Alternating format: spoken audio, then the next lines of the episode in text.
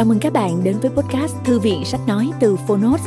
Ở podcast này, chúng tôi chia sẻ phần mở đầu và chương mục của những sách nói bán chạy thuộc nhiều lĩnh vực khác nhau được đội ngũ của Phonos chọn lọc.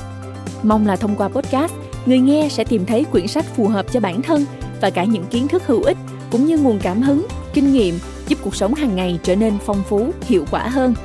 Podcast Thư viện Sách Nói được phát sóng đều đặn vào thứ ba, thứ năm và thứ bảy hàng tuần. Mời các bạn cùng đón nghe. Và nếu yêu thích nội dung này, hãy tải ứng dụng âm thanh số và sách nói có bản quyền Phonos để nghe trọn vẹn cuốn sách. Ngoài ra, Phonos còn sở hữu hàng ngàn nội dung số hấp dẫn khác như tóm tắt sách, ebook, thiền, truyện ngủ, nhạc chủ đề vân vân. Hẹn gặp lại các bạn tại ứng dụng sách nói có bản quyền Phonos nhé. Còn bây giờ, hãy cùng lắng nghe cuốn sách của ngày hôm nay.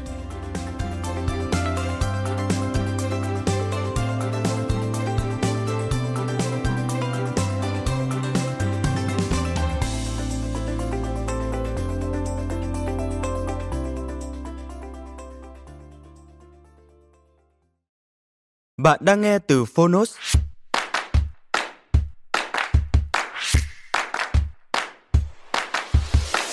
Nền kinh tế cảm ơn. The Thank You Economy. Tác giả, Gary Vaynerchuk. Tác giả cuốn sách bán chạy nhất theo bình chọn của New York Times Crush It. Người dịch, Mạc Tú Anh. Độc quyền tại Phonos. Nhà xuất bản trẻ gửi đến gia đình và bạn bè tôi, đặc biệt là Lizzie và Misha, hai người phụ nữ là lẽ sống của đời tôi. Lời cảm tạ Cuốn sách này hoàn thành nhờ sự giúp đỡ của rất nhiều người, nhưng tôi muốn ngỏ lời cảm ơn đặc biệt đến Debbie Steer, Stephanie Land và Marcus Krastek. Đây là ba người quan trọng đối với cuốn sách này chẳng kém gì tôi. Tôi cũng muốn cảm ơn tất cả mọi người ở Harper Business, VaynerMedia, những con người tuyệt vời ở Brooks Group và tất cả bạn bè đã dành thời gian đọc hộ tôi. Cảm ơn toàn thể gia đình và bạn bè vì đã ủng hộ, nhất là mẹ tôi, Tamara và cha tôi, Sasha, những người luôn ở bên cạnh tôi. Nếu không có sự can đảm của cha tôi, tôi sẽ không có mặt trên đất nước tuyệt diệu này và sẽ không có tôi ngày hôm nay. Cũng xin cảm ơn Elizabeth người chị tuyệt vời mà tôi thật sự ngưỡng mộ. Cảm ơn vợ cùng con gái tôi, những người khiến tôi không bao giờ muốn rời nhà vào buổi sáng và luôn muốn lao nhanh về nhà. Và xin cảm ơn bà Esther, con yêu bà. Tôi cũng rất biết ơn họ hàng gần xa, hai người anh rể giỏi giang, Alex và Justin, Sandy, người chị dâu tuyệt vời, vừa mới gia nhập vào đại gia đình, và ba mẹ vợ của tôi, Anne và Peter, những người hết sức đáng quý. Peter, con hy vọng là tất cả bạn bè và bạn hàng của cha đều sẽ đọc cuốn sách này. Cảm ơn hai người bạn nối khố của tôi, Bobby Sifrin và Brandon Walker. Cảm ơn tất cả những người yêu rượu và những người ủng hộ công việc của tôi. Các bạn là cả thế giới đối với tôi. Cho phép tôi cảm ơn Stephanie Land thêm lần nữa nhé. Cô là người chấp bút xuất sắc nhất trên thế giới. Tôi ngưỡng mộ cô. Lời tựa Tôi bắt đầu sống trong nền kinh tế cảm ơn từ một ngày nọ, vào khoảng năm 1995, khi một khách hàng bước vào tiệm rượu của cha tôi và nói Tôi vừa mua một chai Liederman's Chardonnay giá 5,99 đô la, nhưng tôi có coupon 4,99 đô của cửa hàng anh gửi qua thư. Anh có chấp nhận thanh toán không? Tôi có đem theo hóa đơn đây. Người quản lý cửa hàng đang trực lúc đó đã trả lời không. Tôi ngước lên giữa lúc đang quỳ gối phủi bụi tủ kệ và thấy ông khách trợn mắt nói, anh nói nghiêm túc chứ? Người quản lý nói, không không, anh phải mua thêm để được bớt 4,99 đô la.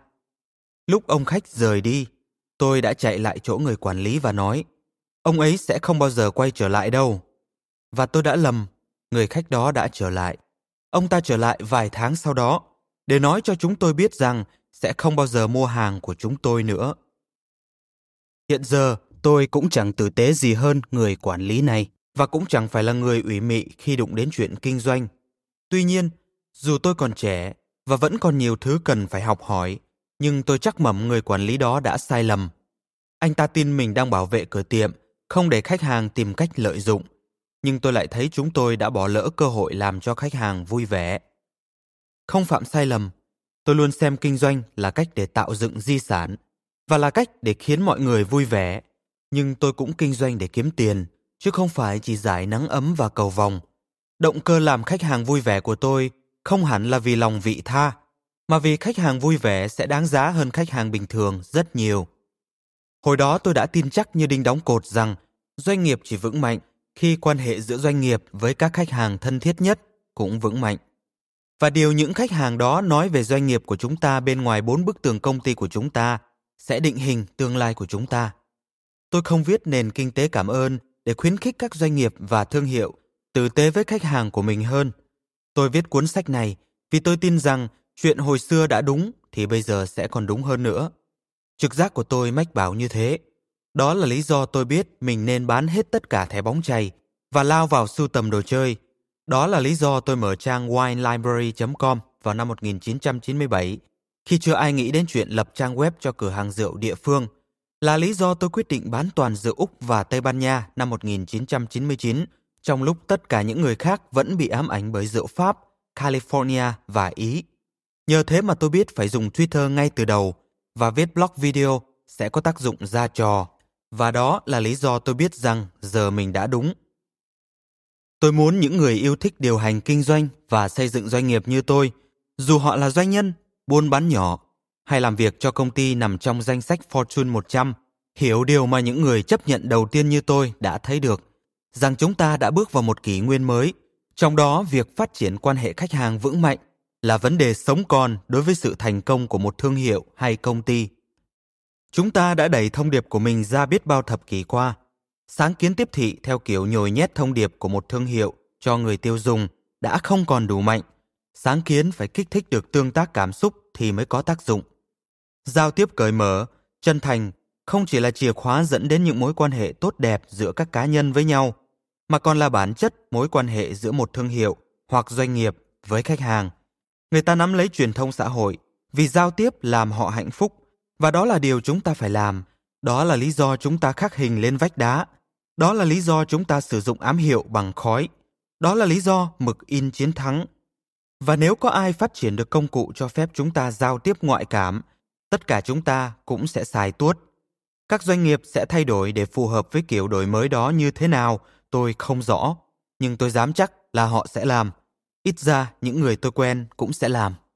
Từ giờ đến lúc đó, các công ty đủ kiểu đủ loại buộc phải bắt đầu nỗ lực nối kết với các khách hàng của mình và làm cho họ hạnh phúc, không phải vì sự thay đổi sắp đến, mà là vì sự thay đổi đã ở ngay đây rồi. Hãy tưởng tượng sẽ có thêm bao nhiêu người nghe về việc chúng ta làm khách hàng không vui và đánh mất người khách đó nếu người không được đổi coupon ở Wine Library nhiều năm về trước kia có được điện thoại di động cài ứng dụng Twitter và Facebook.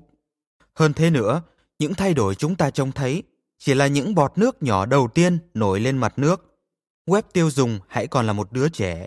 Nhiều người đang đọc cuốn sách này hẳn còn nhớ rõ thế giới trước khi có Internet. Truyền thông xã hội đã đưa đến những thay đổi về văn hóa, có tầm ảnh hưởng lớn đến các chiến lược tiếp thị. Nhưng dần dà, các công ty muốn cạnh tranh sẽ phải thay đổi cách thức tiếp cận đối với mọi thứ. Từ chính sách tuyển dụng đến dịch vụ khách hàng và đến cả ngân sách của mình nữa. Bạn đừng lo vì chúng sẽ không diễn ra hết một lúc đâu, nhưng rồi cũng sẽ diễn ra vì công nghệ đang đẩy chúng ta vào nền kinh tế cảm ơn với tốc độ phóng ngư lôi và không hề giảm tốc.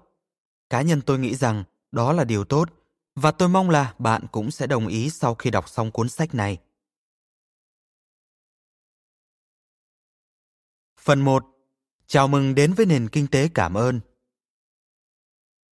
Chương 1. Mọi thứ đã thay đổi ra sao, ngoại trừ bản chất con người.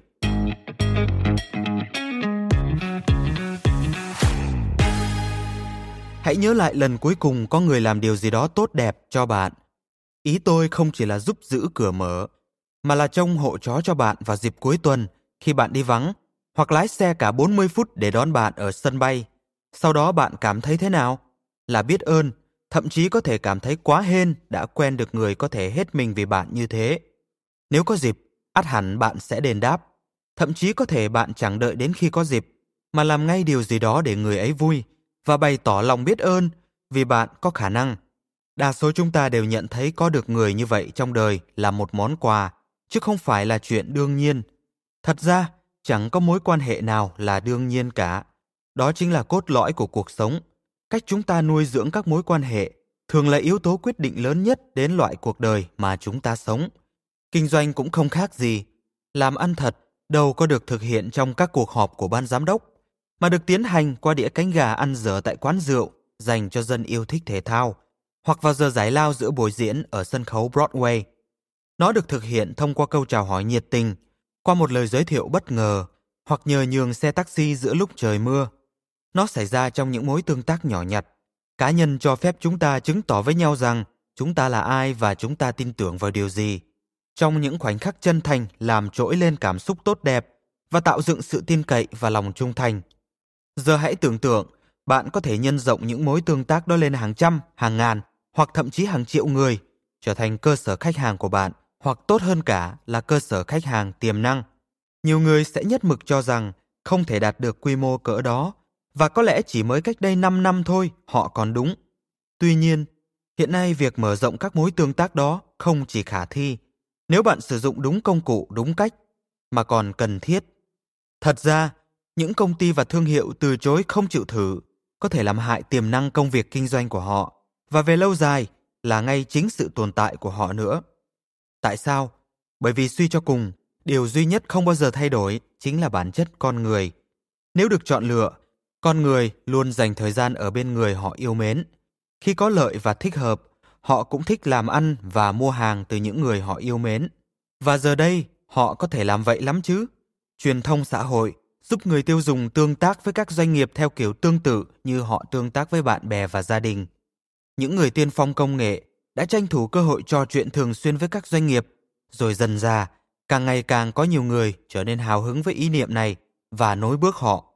Có thể bạn chưa thấy ảnh hưởng của hoạt động này, nhưng tôi thì có. Ngày nào tôi cũng thấy những mối quan hệ và giao kết tin cậy được hình thành thông qua truyền thông xã hội đang nhanh chóng trở thành những tác lực tinh vi nhưng đang phát triển mau chóng của nền kinh tế. Các thương hiệu và doanh nghiệp bắt buộc phải học cách sử dụng truyền thông xã hội một cách đúng đắn và đích thực để phát triển những mối quan hệ tay đôi với nguồn khách hàng của mình, bất kể lớn đến đâu, để họ có thể tạo ảnh hưởng trên thị trường trong hiện tại và cả tương lai. Truyền thông xã hội còn hơn cả truyền thông. Xin lưu ý, tôi không thích thuật ngữ truyền thông xã hội hay social media. Đây là một sự dùng từ sai đã tạo nên một nhầm lẫn nghiêm trọng. Nó khiến các nhà quản lý, nhân viên tiếp thị, các giám đốc điều hành hay CEO và các giám đốc tiếp thị hay CMO tưởng là họ có thể sử dụng các trang mạng xã hội để lan truyền thông điệp y như cách họ sử dụng các phương tiện truyền thông truyền thống như ấn phẩm, truyền thanh, truyền hình hoặc quảng cáo ngoài trời và mong đợi kết quả cùng doanh thu tương tự. Nhưng cái chúng ta gọi là truyền thông xã hội không phải là truyền thông, thậm chí cũng chẳng phải là phương tiện truyền thông. Nó là một sự chuyển đổi văn hóa lớn lao, làm ảnh hưởng sâu sắc đến cách xã hội sử dụng internet, phương tiện truyền thông tuyệt vời nhất từng được phát minh. Tiếc thay, khi nghĩ đến việc tiếp thị thông qua các trang mạng xã hội như YouTube, Facebook, Twitter, Foursquare và Daily Booth, giới kinh doanh lại nghĩ mình đang sử dụng truyền thông xã hội. Do đó tôi cũng phải dùng thuật ngữ này vậy. Tin vui hay không là tùy người nghe. Cuối cùng, đã có cách để kết nối thật sự với khách hàng của chúng ta, đã có cơ hội để biết được họ muốn gì, họ nghĩ gì và mọi chuyện diễn biến ra sao, sản phẩm của chúng ta hoạt động như thế nào hoặc vô dụng như thế nào. Sau cùng, đã có cơ hội để những chiến dịch tiếp thị trực tiếp đến từng cá nhân và sáng tạo làm được việc hơn là nhồi nhét thông điệp của chúng ta cho khách hàng. Don Draper chắc phải đánh rơi ly whisky vì vui sướng nếu bạn bảo anh ta rằng hãng quảng cáo của anh không phải tiến hành phỏng vấn nhóm tập trung để tìm xem người ta muốn gì nữa. Don Draper, nhân vật trong loạt phim truyền hình Mad Men của Mỹ, giám đốc sáng tạo của hãng quảng cáo Sterling Cooper ở Manhattan. Chú thích của nhà xuất bản. Hãy nghĩ đến chỗ tiền mà lẽ ra các giám đốc nhãn hàng đã có thể tiết kiệm được hàng thập kỷ qua để chia vào việc kiểm chứng công tác tiếp thị và các kỹ thuật nghiên cứu kinh điển khác. Mà chừng ấy năm nay chẳng cải thiện được rủi ro thất bại của một sản phẩm mới được bao nhiêu. Ước chừng khoảng 60 đến 90%, họ sẽ gườm gườm nhìn những người hiện đang hoài nghi tiếp thị bằng truyền thông xã hội vì không nhận ra đó là tin vui. Nhưng đáng kinh ngạc là có rất nhiều người không muốn nghe điều đó nếu tiếp cận cá nhân thật sự sẽ nhanh chóng trở thành một trong những phương thức quan trọng nhất để tiếp cận khách hàng, thì nghĩa là sẽ có một số lượng khổng lồ các doanh nghiệp sẽ phải trải qua một cuộc biến đổi văn hóa toàn diện để cạnh tranh. Đó là cách nghĩ của đại đa số giám đốc điều hành doanh nghiệp. Cũng tựa như khi Dwayne Wade thình lình đối mặt với bằng chứng không thể chối bỏ rằng bóng rổ đã hết thời và chỉ có mỗi trò khúc côn cầu trên băng. Trong mấy bản nháp trước, tôi đề cập đến LeBron James, nhưng như giới hâm mộ thể thao các bạn biết đấy, thời thế đã thay đổi. Chú thích của tác giả. Nhưng nên nhớ rằng, mới cách đây không lâu, số người ít ỏi có máy tính tại nhà hầu như chỉ dùng chúng để xử lý văn bản và chơi video game. Vào năm 1984, bạn giấu nhẹm chiếc Apple Macintosh mới của mình vào ngăn đựng đồ để tránh cái nhìn hao háu thèm thuồng. Vào năm 2007, bạn có thể tranh thủ được một cuộc hẹn hò nóng bỏng nhờ khoe ra chiếc iPhone mới. Văn hóa thay đổi và việc kinh doanh cũng phải thay đổi theo, bằng không thì tiêu. Tại sao tôi lại ăn nói cực đoan? Bởi vì nếu tôi nhường đằng chân thì bạn sẽ lân đằng đầu. Vào năm 1998 mà tôi nói, bạn sẽ tiêu nếu không đăng tải công việc kinh doanh của mình lên Internet và tham gia thương mại điện tử thì có đúng không? Không, nhưng chà, bạn có tưởng tượng được việc không hề ló mặt lên web mà lại cố làm ăn vào năm 2010 không? Tôi thà rằng gây sốc để bạn chú ý và rồi thừa nhận rằng doanh nghiệp hiếm khi đòi hỏi một phương thức tiếp cận được ăn cả ngã về không, còn hơn là để bạn xem nhẹ tình hình. Đáng tiếc, nhiều lãnh đạo doanh nghiệp và chuyên gia tiếp thị không thấy được sự thay đổi đó ở đây. Không phải đang đến, không phải gần đến nơi, mà là ngay đây. Họ nhìn công việc kinh doanh đang diễn ra trên Twitter, Facebook, My Yearbook và Foursquare, rồi dở giọng coi thường. Chứng minh đi. Chào mừng các bạn đến với nền kinh tế cảm ơn, The Thank You Economy. Trong cuốn sách này, bạn sẽ đọc thấy một loạt các công ty lớn nhỏ trong nhiều lĩnh vực khác nhau tự hào chia sẻ họ đã cải thiện thành công lợi nhuận của họ bằng cách tận dụng và mở rộng các mối quan hệ nhờ truyền thông xã hội như thế nào. Nhìn chung, những ví dụ này là bằng chứng không thể chối cãi rằng công ty ở bất cứ quy mô nào chịu mở các kênh liên lạc với khách hàng và bán hàng theo cung cách trực tiếp, chu đáo, khiến khách hàng cảm thấy họ được coi trọng đều sẽ thắng đậm. Chẳng có lý do gì lại có công ty không thể thực hiện những nỗ lực như thế và đạt được kết quả tương tự. Truyền thông xã hội khiến Internet trở thành một sân chơi mở, bình đẳng, nơi bạn muốn thông điệp và thương hiệu của mình lan xa tới cỡ nào là do chính bạn định đoạt. Bí quyết thành công của những công ty này là ở mức độ nào đó, họ đã tìm ra cách áp dụng một số ý tưởng tôi muốn giải thích trong cuốn sách này. Một, Những viên gạch nền xây nên văn hóa công ty hùng mạnh, có tính kế thừa. Hai, Làm thế nào tái tạo tính cập nhật hoàn hảo khi triển khai các chiến lược truyền thông truyền thống và truyền thông mạng xã hội. 3. Thúc đẩy với thành ý. 4. Làm khách hàng chấn động và kính nể mà không cần đầu tư nhiều tiền, chỉ cần dốc hết lòng. Hơn nữa, họ không bị chùn chân bởi những lo ngại hay lập luận mà nhiều nhà lãnh đạo dùng để bác bỏ hiệu quả của truyền thông xã hội. Trong cuốn sách này, tôi sẽ giải quyết phần lớn những lập luận phổ biến đó và giải thích tại sao chúng không thể đứng vững kỳ vọng của người tiêu dùng đang thay đổi một cách đáng kể và truyền thông xã hội đã thay đổi mọi thứ liên quan đến cách các công ty phải, tôi nhấn mạnh phải, tương tác với khách hàng của mình. Từ nay trở đi, mối quan hệ giữa doanh nghiệp và khách hàng sẽ rất khác biệt so với thời gian vừa qua. Trọng tâm và cốt lõi của vấn đề. Làm sao người ta biết là họ thích nhau? Họ trò chuyện, họ trao đổi ý kiến, họ lắng nghe nhau và cuối cùng một mối quan hệ hình thành quá trình xây dựng quan hệ với khách hàng cũng không khác. Nếu chủ ý của tổ chức bạn đi xa hơn là chỉ làm cái việc bán sản phẩm hay dịch vụ và đủ dũng khí để phơi bày tâm tư của mình, người ta sẽ đáp lại. Họ sẽ kết nối, họ sẽ mến bạn, họ sẽ trò chuyện và họ sẽ mua. Một cuộc khảo sát những bậc phụ huynh đang chuẩn bị cho mùa mua sắm dịp tự trường năm 2010 phát hiện có 30% số người cho là mạng xã hội sẽ tác động đến việc mua sắm của họ. Một khảo sát khác được thực hiện vào đầu tháng 12 năm 2009 cho thấy có 28% cho biết quyết định sắm sửa của họ chịu tác động của mạng xã hội. 6% thừa nhận bị ảnh hưởng bởi dòng status, tạm dịch, cập nhật trạng thái, nhận xét về một sản phẩm trên Facebook của người bạn và 3% bị ảnh hưởng bởi tweet của bạn mình, tạm dịch, cập nhật trên Twitter. Vào lúc bạn đọc cuốn sách này, tỷ lệ sẽ còn cao hơn nhiều. Càng ngày, người ta càng có khuynh hướng dựa vào những điều họ thấy trao đổi trên các kênh truyền thông xã hội để có những quyết định kinh doanh và tiêu dùng. Vấn đề là người ta không trò chuyện về những điều họ không quan tâm. Do đó, việc làm họ quan tâm là tùy ở bạn, nghĩa là bạn phải quan tâm trước. Hồi tôi mới bắt đầu chơi Twitter, không ai biết đến tên tuổi của tôi, không ai biết tôi là ai. Để xây dựng thương hiệu của mình, tôi bắt đầu chuyện trò xoay quanh những gì tôi quan tâm nồng nhiệt. Rượu. Tôi dùng search Twitter, hồi đó gọi là surmise.com, để tìm những mention, tức là bàn luận trên Twitter, về rượu Chardonnay. Tôi thấy mọi người đặt câu hỏi, thế là tôi trả lời. Tôi không đăng liên kết lên winelibrary.com và nói rằng mình bán Chardonnay. Nếu người ta nói họ đang uống Merlot, tôi sẽ cho lời khuyên về Merlot. Nhưng tôi không đề cập rằng họ có thể mua Melot trên trang web của tôi. Tôi không cố tiếp cận quá sớm, như kiểu một anh chàng 19 tuổi hay làm, mà tập trung đầu tư vào mối quan hệ trước. Cuối cùng, người ta bắt đầu thấy bình luận của tôi và nghĩ, Ê, cái tay đó là Vaynerchuk, anh ta biết về rượu Chardonnay. Ai chà, anh ta có kinh doanh rượu. Để xem thử nào. Ê, tay này vui tính đây. Tôi thích anh ta, tôi tin anh ta. Coi nào, anh ta cũng bán rượu nữa nè. Giao hàng miễn phí à? Thử một chai coi nào.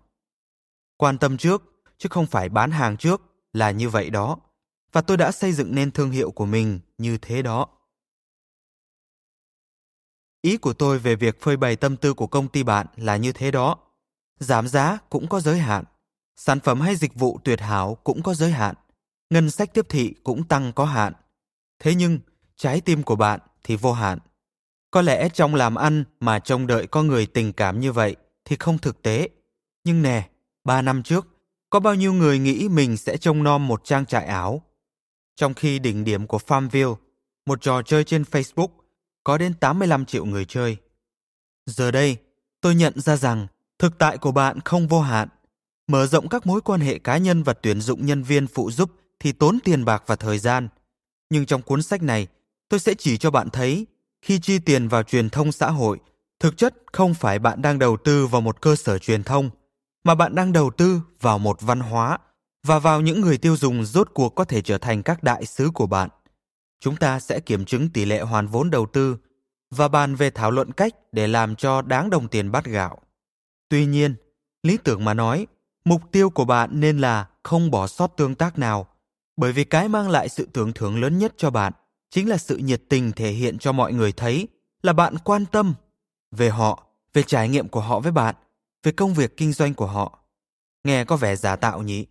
Thật ra, đó chính xác là cách thức thế giới kinh doanh từng vận hành. Tôi tin rằng chúng ta đang trải qua những ngày đầu của một cuộc chuyển đổi văn hóa mạnh mẽ sẽ đưa chúng ta quay lại 360 độ. Và thế giới mà chúng ta hiện đang sống và làm việc giờ đây sẽ vận hành theo cung cách tương đồng một cách đáng kinh ngạc với cung cách mà ông bà chúng ta từng biết.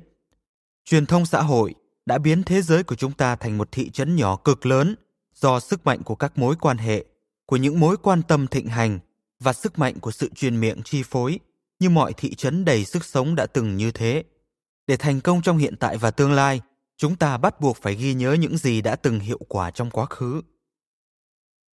Khi quan tâm có nghĩa là làm ăn. Nếu bạn đủ may mắn, có dịp quanh quần ở bên bất kỳ ai ở độ tuổi 8-90 mà vẫn còn tính hóm hình và ký ức nguyên vẹn, chắc hẳn bạn sẽ nghe họ nhận xét về thế giới đã thay đổi biết bao so với hồi họ còn trẻ. Hầu hết người cao tuổi có thể dễ dàng nhận thấy thế giới đã thay đổi tốt đẹp hơn theo nhiều cách. Nhưng họ thường bày tỏ tiếc nuối về cái thời cuộc sống chậm rãi hơn, cái thời mọi người quen biết xóm giềng và cái thời mà người dưng cũng như bạn bè đối đãi nhau lịch sự và tôn trọng, ngay cả nếu họ có không thích. Họ cũng sẽ hồi tưởng về những người bán lẻ và doanh nghiệp địa phương đã thuộc lòng tên bạn và khiến bạn cảm thấy thân thiết ngay khi bước chân vào tiệm như thế nào. Vậy mới phải chứ dù bạn sống tại một thị trấn nhỏ hoặc một trong những khu tái định cư của thành phố, thì những người chủ, quản lý doanh nghiệp cũng quen biết bạn cả đời. Hồi đó, chẳng cần phải khuyến khích mọi người mua hàng địa phương. Hầu như ngoài hàng địa phương ra thì đâu có gì khác. Nếu mẹ của bạn mua thịt tại tiệm của Bob, thì hầu như bạn cũng mua ở đó. Ông hàng thịt Bob biết gia đình bạn, biết khẩu vị của bạn và biết trong mấy tháng mùa đông nên để dành xương heo cho bạn nấu món súp đậu hàng tuần.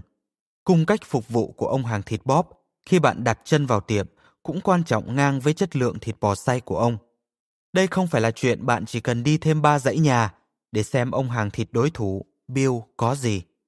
Mà là nếu bạn không hài lòng với dịch vụ mình nhận được, nếu ví dụ ông hàng thịt bóp không chịu trả lại tiền vì miếng bò bằm ít mỡ tươi ngon bạn mua về đến nhà mới vỡ lẽ là chẳng tươi gì. Bạn sẽ chút giận với hội phụ huynh hoặc với công đoàn hoặc câu lạc bộ thể thao ngoài trời. Nếu hội phụ huynh, công đoàn hoặc các thành viên của câu lạc bộ thể thao là một phân khúc lớn trong cơ sở khách hàng của tiệm thịt bóp đó sẽ là cơn ác mộng tồi tệ nhất cho ông hàng thịt bóp Để mất một khách hàng vì bất mãn thường đồng nghĩa với việc mất thêm 10 khách hàng là bạn bè và bà con của người đó nữa. 10 người trong các cộng đồng nhỏ bé, gắn kết chặt chẽ ngày trước, tương ứng với một nguồn thu rất lớn. Doanh nghiệp sống chết là do sự truyền miệng và do ảnh hưởng lẫn nhau của mọi người. Điều đó có nghĩa là ai bước qua cửa tiệm đều phải cảm thấy mình được trân trọng. Trừ phi là một mình một chợ, bằng không thì ông hàng thịt, cô thợ làm bánh, nhà sản xuất giá nến, tất tật những người phải giao dịch với khách hàng đều phải thân thiện, sốt sắng và biết xin lỗi khi cần thiết như ai, nếu không phải là nhiều hơn thế nữa. Đây là thời mà công việc làm ăn có thể truyền đời qua nhiều thế hệ trong gia đình. Kinh doanh thường không chỉ là một cách để kiếm tiền. Đó là một công việc mà các chủ sở hữu và nhà quản lý gắn bó chặt chẽ và có được niềm tự hào. Khi doanh nghiệp còn tương đối mới, người điều hành doanh nghiệp thường chăm lo như thể cuộc sống của họ tùy thuộc vào nó, bởi vì, ừm, đúng như thế thật. Kinh doanh là tấm vé đến với giấc mơ Mỹ của họ. Đó là thứ sẽ chắp cánh cho tương lai của con cái họ. Họ dấn thân lâu dài vào công việc kinh doanh. Đó sẽ là di sản của họ. Và đến cuối cùng, khi họ nghỉ hưu, có lẽ họ vẫn sống giữa tất cả những người đã làm ăn với họ biết bao năm tháng. Khách hàng của họ không chỉ là những chiếc ví biết đi, mà là bạn bè và xóm giềng. Do đó các chủ doanh nghiệp quan tâm đến khách hàng của họ, quan tâm rất nhiều. Truyền miệng tắt tiếng Thế giới mà ông bà cụ kỵ của chúng ta đã biết đó, nơi các mối quan hệ và sự truyền miệng có tác động trực tiếp đến danh tiếng riêng tư lẫn nghề nghiệp của một cá nhân và ảnh hưởng đến sự thành bại của một doanh nghiệp, bắt đầu tan rã vào những khoảng cuối thập niên 1920 đến trước khi chiến tranh thế giới thứ hai bùng nổ. Lúc những người bình thường như ông hàng thịt bóp mua được chiếc xe hơi đầu tiên. Khoảng giữa thế kỷ trước, nhiều lực lượng xã hội và kinh tế đã hội tụ và người ta đã tận dụng những chiếc xe hơi mình có cùng những xa lộ mới làm để hướng ra vùng ngoại thành. Theo thời gian, người Mỹ bắt đầu bỏ chạy còn xa hơn nữa, ra vùng ngoại vi. Miền quê bị san bằng làm bãi đậu xe và các khu phố mua sắm mới mọc lên như rươi để phục vụ đoàn quân người đi làm bằng vé tháng. Đối với nhiều người, dấu hiệu để biết bạn đến nơi chính là bạn tìm cách giữ khoảng cách càng xa càng tốt với tất cả những người khác, tốt nhất là bằng cánh cửa. Những thập kỷ này đã làm gia tăng khoảng cách giữa bạn bè, gia đình và xóm riêng trùng khớp với sự gia tăng nhanh chóng của doanh nghiệp lớn. Ông hàng thịt bóp nghỉ hưu vừa kịp thoát khỏi cảnh bị chuỗi siêu thị Safeway mới xây dựng, gồm hơn 2.000 cửa hàng khắp nước Mỹ, đè bẹp. Nếu công ty từng đối đãi với cụ cố của bạn như bà Hoàng, ngay cả khi bà chỉ mua một chiếc mũ trị giá 2 đô la, không tiến hóa và thịnh vượng, thì rất có thể nó đã bị một công ty cổ phần nuốt mất. Lý do tồn tại của nó dần bớt thiên về việc làm các quý bà vui thích bằng những mẫu thời trang mới nhất hoặc kiến tạo di sản, mà thiên nhiều hơn sang việc đáp ứng doanh thu hàng quý và tăng giá trị cổ phiếu quyền chọn. Sự ưu tiên lợi nhuận hơn nguyên tắc đạo đức đã nhanh chóng chiếm lĩnh văn hóa công ty Mỹ và là thứ định hình nên quan điểm của mọi tầng lớp lãnh đạo doanh nghiệp ngày nay. Đa số họ chẳng biết cái gì khác, họ chỉ chơi cái trò chơi họ đã được dạy mà thôi. Nếu bạn không quan tâm ai thì cũng chẳng ai quan tâm bạn. Điều đã xảy ra sau đây hầu như có thể tha thứ. Hầu như thôi, suy cho cùng, có vẻ người tiêu dùng cũng đã cự tuyệt các giá trị xưa cũ và bỏ rơi các doanh nghiệp tỉnh lẻ hoặc có định hướng cộng đồng. Cộng thêm sự nổi dậy đùng đùng của đủ loại biến động xã hội và văn hóa, cung cách lề lối bổ nhào. Đã tới lúc loại bỏ một số cung cách cầu kỳ đã kiềm chế xã hội bao lâu nay. Nhưng cung cách cư xử, cung cách cư xử thật sự biểu thị rằng chúng ta quan tâm đến cảm nhận của người khác và quan tâm đến trải nghiệm của họ khi ở bên chúng ta. Dường như các doanh nghiệp lớn chỉ nhìn quanh, ghi nhận việc các chuẩn mực xã hội ngày càng nới lỏng và nghĩ, um, nếu họ không quan tâm thì chúng ta cũng thế. Nếu người ta kỳ vọng càng lúc càng ít, thì họ cũng sẽ nhận được càng lúc càng ít. Các công ty bắt đầu tống khứ bất kỳ thứ gì không dẫn đến việc nâng cao lợi nhuận của họ ngay lập tức, một cách trực tiếp. Đó không chỉ là chuyện thay thế những chiếc mũ bằng các mẫu thời trang rẻ hơn, hiện đại hơn. Cũng không đơn giản là chuyện bỏ đi những món phụ thêm nho nhỏ, vốn khiến khách hàng cảm thấy mình là thượng đế, mà là chuyện dập bom lên bất kỳ thứ gì cho thấy công ty có quan tâm đến trải nghiệm của khách hàng. Siêu thị ngừng tuyển thanh niên bốc dỡ bao hàng và đem ra xe. Nhân viên phục vụ tại trạm xăng biến mất, ngoại trừ ở New Jersey và Oregon. Và nếu bạn muốn trò chuyện với một công ty về sản phẩm hay dịch vụ của họ, bạn có thể nhấn phím 1 để đánh vần tên của mình, nhấn phím 2 để đặt hàng, nhấn phím 3 cho các tùy chọn khác, hoặc nhấn phím sao để quay lại từ đầu. Khi thập niên 80 chuyển sang thập niên 90 và các công ty ngày càng dựa vào các trung tâm chăm sóc khách hàng qua tổng đài tự động, chúng ta đã bị đẩy vào thời kỳ dịch vụ khách hàng tăm tối. Mọi người kêu ca và rên rỉ, nhưng không làm gì được. Một số người còn chịu để cho công ty dối gạt rằng điều đó sẽ loại trừ các phụ thu đắt đỏ không cần thiết, mất nhiều thời gian mà khách hàng từng cho là đương nhiên. Ví dụ như quyền được nói chuyện với một người bằng xương bằng thịt để có thể giữ giá thấp. Chúng tôi thích trò chuyện với bạn, nhưng tổn thất của chúng tôi chính là lợi ích của bạn. Hãy tận hưởng việc tiết kiệm đi. Internet chỉ khiến tình hình tồi tệ hơn. Nhờ tính toàn cầu, Internet cho phép chúng ta càng cô lập hơn. Giờ chúng ta thậm chí chẳng cần phải đến thương xá mua sắm hoặc đến dạp xem phim. Bất kể sống ở đâu thì chỉ với một cú nhấp chuột, chúng ta đã có thể đưa cả thế giới hoặc hơn thế nữa, thế giới mà chúng ta muốn thấy với một bộ sưu tập hàng tuyển các yếu tố giải trí, chính trị và truyền thông phù hợp với sở thích cá nhân của chúng ta, đến thẳng với chúng ta mà chẳng cần phải nói năng gì với một con người sống xít nào. Chúng ta có thể đặt hàng tạp hóa trực tuyến, chúng ta chẳng bao giờ phải rời khỏi nhà chúng ta có thể hình dung ra cảnh trở thành cộng đồng một người đối với công việc kinh doanh mối tình internet của chúng ta là món quà trời ban. Các công ty trực tuyến mới thành lập bùng nổ và thị trường mục tiêu dành cho các công ty hiện có đột nhiên mở rộng. Giờ đây các doanh nghiệp có thể tự hào trưng ra trang web của họ và quả quyết với khách hàng rằng các kênh liên lạc sẽ không bao giờ đóng. Về lý thuyết, trang web giúp họ có mặt 24 trên 7 trên thực tế, trừ một số ít trường hợp ngoại lệ, những trang web công ty này hầu như chỉ nối giáo thêm cho cái ý niệm phục vụ có mà như không. Thật ra, nó cho phép các doanh nghiệp né tránh giải quyết cho khách hàng. Giờ đây người ta có thể lãng phí còn nhiều thời gian hơn nữa để nhấp chuột vòng vòng trang web một cách vô ích nhằm tìm kiếm số điện thoại hoặc tên của ai đó mà nói chuyện. Khi tất cả những gì có sẵn chỉ là một địa chỉ email, họ có thể gửi câu hỏi, khiếu nại hoặc bình luận vào thinh không và chờ đợi bao lâu thì chỉ có Chúa mới biết để nhận được câu trả lời hoàn toàn nhạt nhẽo, sặc mùi công thức và vô ích.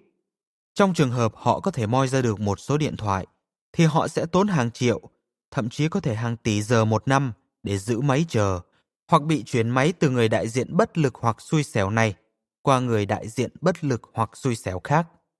Vì các công ty thuê bên ngoài làm dịch vụ khách hàng cho họ, Thế thì khách hàng tự đi mà làm cho những người nước ngoài đọc như cái máy nói hiểu được mình. Họ giận sôi lên, nhưng cũng như thường lệ, họ không thể làm gì được. Các công ty chẳng có gì phải sợ. Cơ sở khách hàng của họ không còn nằm trong những khu vực với bán kính 5 hoặc thậm chí là 15 dặm nữa, mà là nguyên cả nước và trong một số trường hợp là cả thế giới. Nên lỡ có một người làm ầm lên thì đã sao? Hoặc 100 người thì đã sao? Thực tế mà nói, có bao nhiêu người chịu mất thời gian tìm những trang như paypalsucks.com, đọc chúng, đăng bài trên đó và kể cho bạn bè của họ nghe?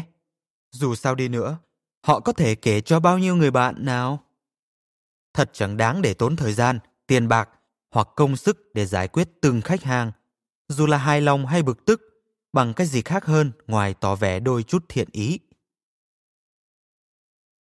Sống cộng đồng trực tuyến Thế rồi, vào khoảng năm 2003, giữa thế giới công nghệ cao, kỹ thuật số, không tình người này, một đoàn tàu mới bắt đầu lướt qua quang cảnh trực tuyến.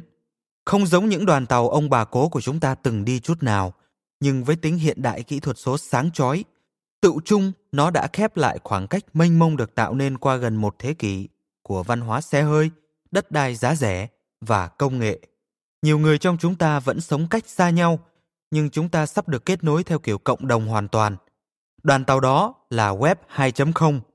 Này có tên là truyền thông xã hội. Nó chạy dọc theo đường dây web với tốc độ ná thở. Mỗi toa tàu là một phương tiện truyền thông mạnh mẽ, được thiết kế nhằm mục đích đưa mọi người trở lại chuyện trò với nhau. Internet vốn dĩ lặng lẽ, ẩn danh, riêng tư, bỗng trở nên cực kỳ rôm rả, trực tiếp và công khai. Sống cộng đồng trực tuyến khi mọi người hăm hở tìm kiếm tin tức mới nhất của nhau. Buổi sáng chúng ta duyệt web để xem thử mọi người thế nào, cũng tương đương với màn tản bộ ban sáng đến tiệm ăn để mua bánh kép và cà phê của người xưa. Chúng ta kiểm tra Facebook và bình luận tấm ảnh chụp đôi giày mới của một cô bạn. Mặc hỏi hỏi cũng biết là hiệu Kate Spade và được mua tại cửa hàng Nordstrom bởi vì cô bạn đã nói vậy trong cập nhật status của cô ấy. Y hệt hồi nào chúng ta nhận xét, bạn đội mũ đó trông đáng yêu lắm, Margie à. Khi đi ngang nhà hàng xóm, chúng ta nhấp like khi trông thấy bạn mình cập nhật status, thông báo con trai họ tốt nghiệp đại học, y hệt cách chúng ta gật đầu tán thưởng. Khi trông thấy nhóc Timmy cuối cùng cũng lái rành rẽ chiếc xe trượt Radio Flyer. Chúng ta thuyết bài viết kèm theo đôi lời chửi bới vì mấy gã hề thuộc ban quản lý thành phố lại làm hỏng thêm một dự án công trình công cộng khác nữa, cũng hăng máu y như chúng ta từng bực bội báo chí và chút nỗi niềm với tất cả những người đang đọc báo, hớp cà phê, không đường không sữa và ăn bánh mì donut đứng xếp hàng cạnh chúng ta tại các quầy tính tiền của tiệm ăn. Truyền thông xã hội cho phép chúng ta trở nên biết rõ hơn bao giờ hết chuyện vụn vặt trong cuộc sống của nhau, về chuyện gì đang xảy ra, về điều gì mọi người đang nghĩ và làm. Vào thập niên 40, chúng ta hẳn đã biết tiến trình dán giấy dán tường mới hoặc làm tàu mô hình của nhà hàng xóm thông qua những cuộc tranh luận tại trạm xe buýt hay siêu thị Piggly Wiggly. Vào năm 1990, có lẽ chúng ta chẳng biết gì về những dự án này. Và vào năm 2010, chúng ta không chỉ biết mà còn có thể xem hình ảnh và video theo dòng sự kiện và biết thông tin về các nhà bán lẻ và cung cấp dịch vụ có liên quan. Hồi đầu, nhiều người thấy ba cái chuyện tầm thường này nổi lên ầm ầm, rồi tự hỏi ai mà thèm quan tâm đến chuyện Jeff ở Boulder tìm thấy thanh Snickers ăn dở trong nhà bếp, hoặc Liz ở Miami mang đôi Puma mới chạy bộ ra bờ biển chứ. Nhưng người ta có quan tâm. Xã hội đã chợp lấy thời cơ để lại tạo ra việc trao đổi thường xuyên tin tức và suy nghĩ đã từng là yếu tố chính của những cộng đồng nhỏ dựa trên quan hệ. Thay đổi quyền lực 360 độ Tuy nhiên, hầu hết doanh nghiệp, ngoại trừ một số doanh nhân tham vọng, không thấy có lợi ích gì mà nhảy lên đoàn tàu đó. Nơi nó có thể đến thì có lợi ích gì cho họ chứ? Nhiều nhà lãnh đạo đã không nhận ra, một số vẫn chưa nhận ra, rằng trò chơi mà tất cả họ đã học cách chơi, rốt cuộc đã bắt đầu thay đổi Chừng 5 năm nữa thôi, những thay đổi này sẽ trở nên điên cuồng. Bằng việc cho phép thực hiện đối thoại và phát triển các mối quan hệ hàng ngày miễn phí giữa những người sống cách xa nhau cỡ như từ thành phố Des Moines bang Iowa của Mỹ đến thành phố Osaka ở Nhật, có lẽ sẽ không bao giờ gặp mặt nhau thật sự. Truyền thông xã hội thể hiện một sự dịch chuyển quyền lực khổng lồ trở về tay người tiêu dùng. Người tiêu dùng liên lạc với những người tiêu dùng khác trực tiếp hơn, thường xuyên hơn bao giờ hết trong lịch sử hành tinh này. Liên lạc nhiều hơn nghĩa là chia sẻ thông tin, tán chuyện, trao đổi, ràng buộc nhiều hơn. Nói ngắn gọn là truyền miệng nhiều hơn. Giờ đây, người bạn của Jeff ở bờ bên kia nước Mỹ, 6 năm qua Jeff chưa gặp và chuyên tua nhanh bỏ qua quảng cáo trên truyền hình kể từ khi tậu được đầu ghi hình kỹ thuật số đầu tiên vào năm 2003. Có lẽ đã đọc được bài viết về thanh sneaker ăn dở của Jeff, rồi sực nhớ ra mình mê thanh kẹo đó biết bao và chọn lấy một thanh vào một buổi chiều trong lúc xếp hàng chờ tính tiền ở siêu thị. Đó là một kịch bản hợp lý mà cụ cố không bao giờ ngờ nổi. Truyền miệng mới khác biệt thế nào? Truyền miệng đã quay trở lại khi xã hội cắt đứt những mối dây thân tình và công việc đã tồn tại trong những cộng đồng nhỏ hồi xưa. Con người trở nên giống như kiến bò quanh bàn ăn ngoài trời, rất bận rộn, rất mạnh mẽ, nhưng lại quá xa cách nhau để có thể đạt được nhiều hơn với tư cách là một khối. Giờ đây, Internet đã chín mùi nên sức mạnh của truyền thông xã hội có thể khiến toàn bộ kiến tụ lại dưới bàn và chúng đủ sức lôi phăng cái bàn đi nếu muốn. Người làm ăn nào không nhìn ra tác động của tiềm lực truyền miệng đó chắc là mắt phải nhắm tịt. Ví dụ, ngay cả nếu Martha không mấy quan tâm đến nông nghiệp hoặc chủ đề thực phẩm biến đổi gen, thì việc bạn cô ấy ở Hamburg có thể cũng đủ làm Martha chú ý khi bắt gặp một bài viết trên trang mạng xã hội hoặc trang blog mini, tức là Twitter, Posterous, Tumblr, về các hoạt động của công ty có tên là Monsanto. Có lẽ Martha sẽ đọc liên kết đính kèm và hình thành một quan điểm, rồi đăng lại hoặc dẫn lại để 200 người bạn của cô có thể hiểu vì sao cô lại cảm thấy như thế. Rồi Martha sẽ thích thú khi cuộc chuyện trò sôi nổi thu hút được 25 người trả lời. Trong 25 người đó, có 18 người đăng lại và dẫn lại bài viết gốc kèm theo lời nhắn cá nhân cho bạn bè riêng của họ. Theo Facebook, vào năm 2010, bình quân một người dùng Facebook có 130 người bạn và chủ tài khoản Twitter bình quân có 300 người theo dấu, nâng tổng số lên đến 7.740 người có khả năng đột nhiên thấy cái tên Monsanto lướt qua trước mắt mình. Đó là chưa kể đến 175 người đã truy cập vào bài viết gốc của Martha nhưng không nói gì về nó với Martha. Một số đã đọc, một số thì không. Nhưng trong số những người đã đọc, ai biết có bao nhiêu người âm thầm đăng lại cho những người đến phiên họ lại đăng lại tiếp. Hãy nghĩ xem chuyện này tiêu biểu cho bao nhiêu ngàn người nào. Và nhiều người trong số họ đã lập tức đăng lại từ chiếc smartphone theo họ khắp mọi nơi. Không còn sự trì trệ giữa thời điểm có người nghe, đọc hoặc thấy điều gì đó và thời điểm người đó có thể trở lại máy tính và gửi email cho hàng tá bạn bè. Tin tức và thông tin vốn luôn được truyền đi nhanh chóng, dù được truyền đi trong các cộng đồng nhỏ bé, lâu đời hơn qua hàng hiên trước nhà hoặc bệ cửa sổ, hay trong các cộng đồng lớn hơn qua ban công, lối thoát hiểm, điện thoại hoặc email, giờ đang được truyền đi khắp thế giới trong tức khắc. Tuy nhiên, điểm khác biệt chủ yếu giữa lan truyền thông tin và quan điểm hồi đó với bây giờ là những người tiếp nhận thông tin và quan điểm đó thường quan tâm đến người gửi cho họ hơn. Dân môi giới, nhà phê bình và những người phát ngôn không còn gần như độc quyền trong việc phổ biến rộng rãi thông điệp của một thương hiệu hay công ty nữa. Chúng ta nói về những thứ chúng ta quan tâm hăng say hơn những thứ chúng ta không ưa cũng chẳng ghét. Chúng ta lắng nghe những người chúng ta quan tâm chăm chú hơn những người chúng ta không quen biết. Và giờ đây, chúng ta đang trò chuyện và lắng nghe với số lượng không thể tưởng tượng được và những quan điểm và quyết định mua sắm của chúng ta cũng đang chịu ảnh hưởng và tác động ngay cả khi chúng ta đang đứng giữa lối đi trong cửa hàng và cân nhắc các tùy chọn của mình. Mấy tháng trước, lúc đang ở Best Buy, tôi thấy một thiếu niên dùng status trên Facebook để nhờ giới thiệu một trò chơi Nintendo Wii. Cậu nhận được phản hồi ngay lập tức và dựa vào đó để quyết định mua trò nào giới thiệu và tìm kiếm trên mạng xã hội theo nội dung chính là tương lai. Có thắc mắc gì khi tôi không đề cao triển vọng dài hạn của tối ưu hóa công cụ tìm kiếm, tức là SEO không? Các doanh nghiệp không thể hoặc không chịu tham gia bàn luận chắc chắn sẽ thấy bảng cân đối kế toán của mình lãnh đủ và lãnh cơn thịnh nộ từ phố Wall. Đó là lạc quan nhất mà nói, còn hậu quả chắc cú là họ sẽ không còn làm ăn được bao lâu nữa quyền lực về tay nhân dân. Rốt cuộc, người ta đã có thể làm gì đó khi gặp phải dịch vụ tệ hại, các chính sách bất công hoặc sự lãnh đạm cố hữu. Hiện giờ, nếu khách hàng có khiếu nại mà không giải quyết được qua các kênh truyền thống, họ có thể cập nhật trạng thái hoặc viết trên Twitter, bày tỏ bất mãn và nó sẽ được lan truyền mãi mãi. Đột nhiên, ai từng có vấn đề với một công ty đều có thể trao đổi ý kiến, nổi điên lên một cách chính đáng và dựng lên sự thù địch qua truyền miệng, đủ để tạo nên một cơn ác mộng PR thật sự. AT&T biết chuyện này là như thế nào.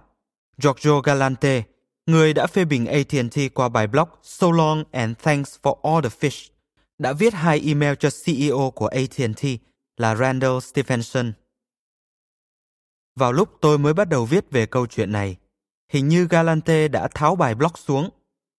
Chú thích của tác giả Email đầu tiên anh viết sau khi những nhân viên dịch vụ khách hàng của công ty không chấp nhận yêu cầu nâng cấp iPhone trước thời hạn của anh.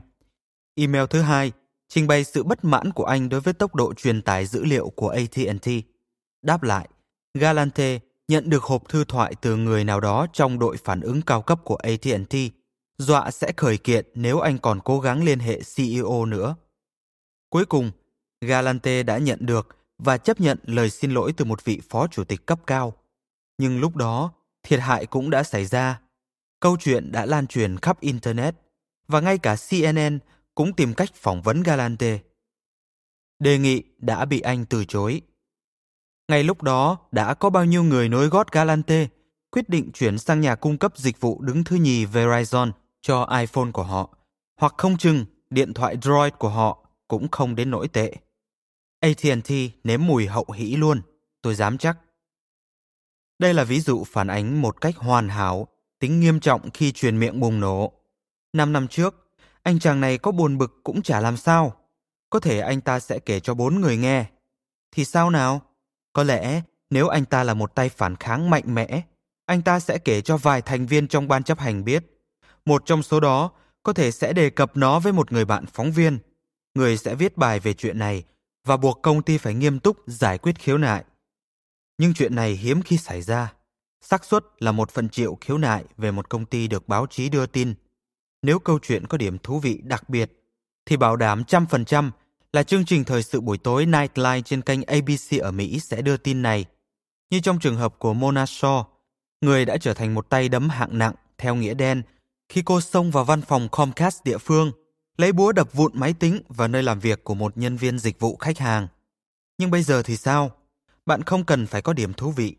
Bạn chỉ việc kể về trải nghiệm của mình và mọi người bạn biết sẽ súng lại, y như bạn bè của bạn ở hội phụ huynh, công đoàn hoặc câu lạc bộ thể thao ngoài trời sẽ tụ tập lại nếu bạn phẫn nộ vì những mánh lới lừa lọc của hàng thịt bóp. Câu chuyện có khả năng xuất hiện trên hàng trăm blog có ảnh hưởng và đột nhiên AT&T gặp phải cơn đau đầu khủng khiếp. Mọi thứ đã đảo ngược. Trước đây, vì lý do tài chính nên doanh nghiệp lớn cứ phớt lờ những người họ cho là càm giảm và kêu ca. Giờ đây, những người tiêu dùng bất mãn, thất vọng đã có quyền năng khiến các công ty cảm thấy khốn đốn. Đáng xấu hổ là chỉ có đến nước này thì mới khiến được một số nhà điều hành phải coi trọng truyền thông xã hội. Nghĩa là họ chỉ sử dụng truyền thông xã hội để phản ứng lại thiệt hại tiềm tàng mà nó có thể gây ra cho doanh nghiệp của họ. Tuy nhiên, truyền thông xã hội hữu ích đến mức không thể tin được, nhất là khi các công ty chủ động sở hữu nó. Truyền thông xã hội là một công cụ dập lửa tuyệt vời, nhưng nó còn là một công cụ tuyệt vời hơn để xây dựng giá trị thương hiệu và quan hệ với khách hàng của bạn. Một khi bạn thôi xem nó là một công cụ để khóa miệng khách hàng, mà là một công cụ để khuyến khích khách hàng nói ra và để bạn trò chuyện cùng họ, thì cả một thế giới đầy ắp những cơ hội tiếp thị và xây dựng thương hiệu sẽ mở ra. Nền kinh tế cảm ơn Về cốt lõi, truyền thông xã hội đòi hỏi những nhà lãnh đạo doanh nghiệp bắt đầu suy nghĩ như những chủ tiệm tỉnh lẻ. Họ sẽ cần phải có tầm nhìn dài hạn và thôi sử dụng các chuẩn mực ngắn hạn để đánh giá tiến trình. Họ sẽ phải cho phép những người điều hành ở mọi cấp bậc trong doanh nghiệp thể hiện tính cách, tình cảm và tâm hồn của mình và họ sẽ phải nỗ lực hết sức để định hình lời truyền miệng về họ bằng cách đối xử với từng khách hàng như thể đó là người khách hàng quan trọng nhất trên đời. Tóm lại, họ sẽ phải học lại và sử dụng các đạo lý ứng xử và kỹ năng mà thế hệ cha ông chúng ta xem là mặc nhiên và nhiều người trong số họ đã sử dụng chúng vào việc xây dựng doanh nghiệp của mình. Chúng ta đang sống trong cái mà tôi gọi là nền kinh tế cảm ơn, vì chỉ những công ty nào biết cư xử theo phong cách hết sức cổ điển và làm điều đó một cách thật tình mới có cơ hội cạnh tranh. Lưu ý là tôi nói bạn phải làm thật tình. Tôi được lập trình làm CEO và rất quan tâm đến kết quả kinh doanh nhưng tôi quan tâm khách hàng của mình còn nhiều hơn thế. Đó luôn là lợi thế cạnh tranh của tôi. Tôi tiếp cận việc kinh doanh, y như cách tôi tiếp cận mọi buổi thuyết trình. Tôi giữ thái độ này bất kể có 10 hay 10 ngàn khán giả. Ai cũng quan trọng, và tôi phải đem lại những điều tốt đẹp nhất cho họ. Chúng ta thường gọi người luôn làm việc giỏi rắn là chuyên nghiệp, hoặc là một tay chuyên nghiệp chính hiệu. Tôi cố gắng để luôn là một tay chuyên nghiệp, và tôi đòi hỏi tất cả những người mình tuyển dụng hoặc cùng làm việc cũng cố gắng để trở thành như thế. Tất cả nhân viên của tôi phải có sự chu đáo từ trong gen như tôi. Chứ không thì bạn nghĩ tôi bán chạy hơn Costco ở chỗ tôi và wine.com trên toàn quốc bằng cách nào? Dĩ nhiên nó bắt nguồn từ sự sông sáo. Tôi luôn nói rằng thành công thật sự của Wine Library không phải nhờ vào các video tôi đã tải lên, mà nhờ tôi đã bỏ ra hàng giờ để trò chuyện với mọi người trên mạng, tạo liên kết và xây dựng quan hệ. Tuy tôi có thể chạy quán đít và nói chuyện về rượu với một triệu người một ngày, nhưng nếu tôi hoặc bất kỳ người nào đại diện cho Wine Library mà trở thành đùa gióm hoặc dẻo miệng, thì Wine Library không có được như ngày hôm nay. Bạn không thể đánh giá thấp độ tinh nhạy của radar phát hiện sự vờ vịt lấy lòng của mọi người. Người ta có thể nhận ra chiến thuật tầm thường, quan liêu cách xa hàng triệu dặm. Vờ vịt để lấy lòng là nguyên nhân lớn khiến rất nhiều công ty vừa thò chân vào truyền thông xã hội đã thất bại thảm hại ngay tại chỗ. Ở Wine Library, chúng tôi không làm ra vẻ hấp dẫn chỉ khi có khách sộp bước vào hay khi có ai đó không vui. Và chúng tôi không dùng ngôn từ đặc biệt trịnh trọng để giải đáp thắc mắc. Chúng tôi cố gắng không tính toán rằng khách hàng này đáng giá hơn khách hàng khác và từ đó đáng bỏ nhiều thời gian và công sức hơn. Ngay cả khi chúng tôi nhận ra đó là một khách hàng lớn, có thể quan trọng trên bàn đàm phán. Suy cho cùng, làm sao bạn biết ai là khách hàng lớn tiềm năng? Có thể bạn có một khách hàng chỉ xài vài trăm đô la một năm ở chỗ của bạn, nhưng bạn lại không thấy được là người khách đó xài vài ngàn đô la ở nơi nào khác, có thể là ở chỗ đối thủ cạnh tranh của bạn. Bạn không cách gì biết được, bạn thân của người khách đó là người mua thuộc hàng tầm cỡ nhất trong ngành hàng. Giờ đây, chuyện gì sẽ xảy ra nếu bạn có thể xây dựng mối quan hệ, tạo một liên kết, hướng được tình cảm của khách hàng về phía bạn và chiếm 30, 60 hoặc thậm chí 100% khoản chi xài của người đó. Người khách nhỏ bé của bạn sẽ trở nên lớn hơn bao nhiêu. Do đó, bạn phải coi trọng tất cả khách hàng. Đây là nguyên tắc kinh doanh cơ bản, đã được nói và viết đến rất nhiều và được một số công ty coi trọng. Nhưng sân chơi giờ đây đã rất khác so với hồi năm 1990, khi các công ty không còn xem nó là một ý tưởng hay mà họ nên khao khát. Trân trọng từng khách hàng là bắt buộc trong nền kinh tế cảm ơn. Nếu có vấn đề xảy ra, Wine Library chúng tôi không bao giờ tự nhủ rằng khi chúng tôi xử lý xong vấn đề này thì chúng tôi sẽ không phải dính đến người đó nữa. Chúng tôi trò chuyện với từng khách hàng, như thể tối đó chúng tôi sẽ tới ngồi kế bên người đó, ăn tối tại nhà mẹ của họ.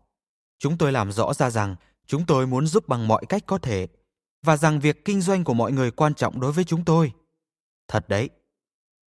Đôi khi, dù cố gắng đến đâu đi nữa, chúng ta vẫn thất bại vì đã có người khác thiết lập quan hệ trước.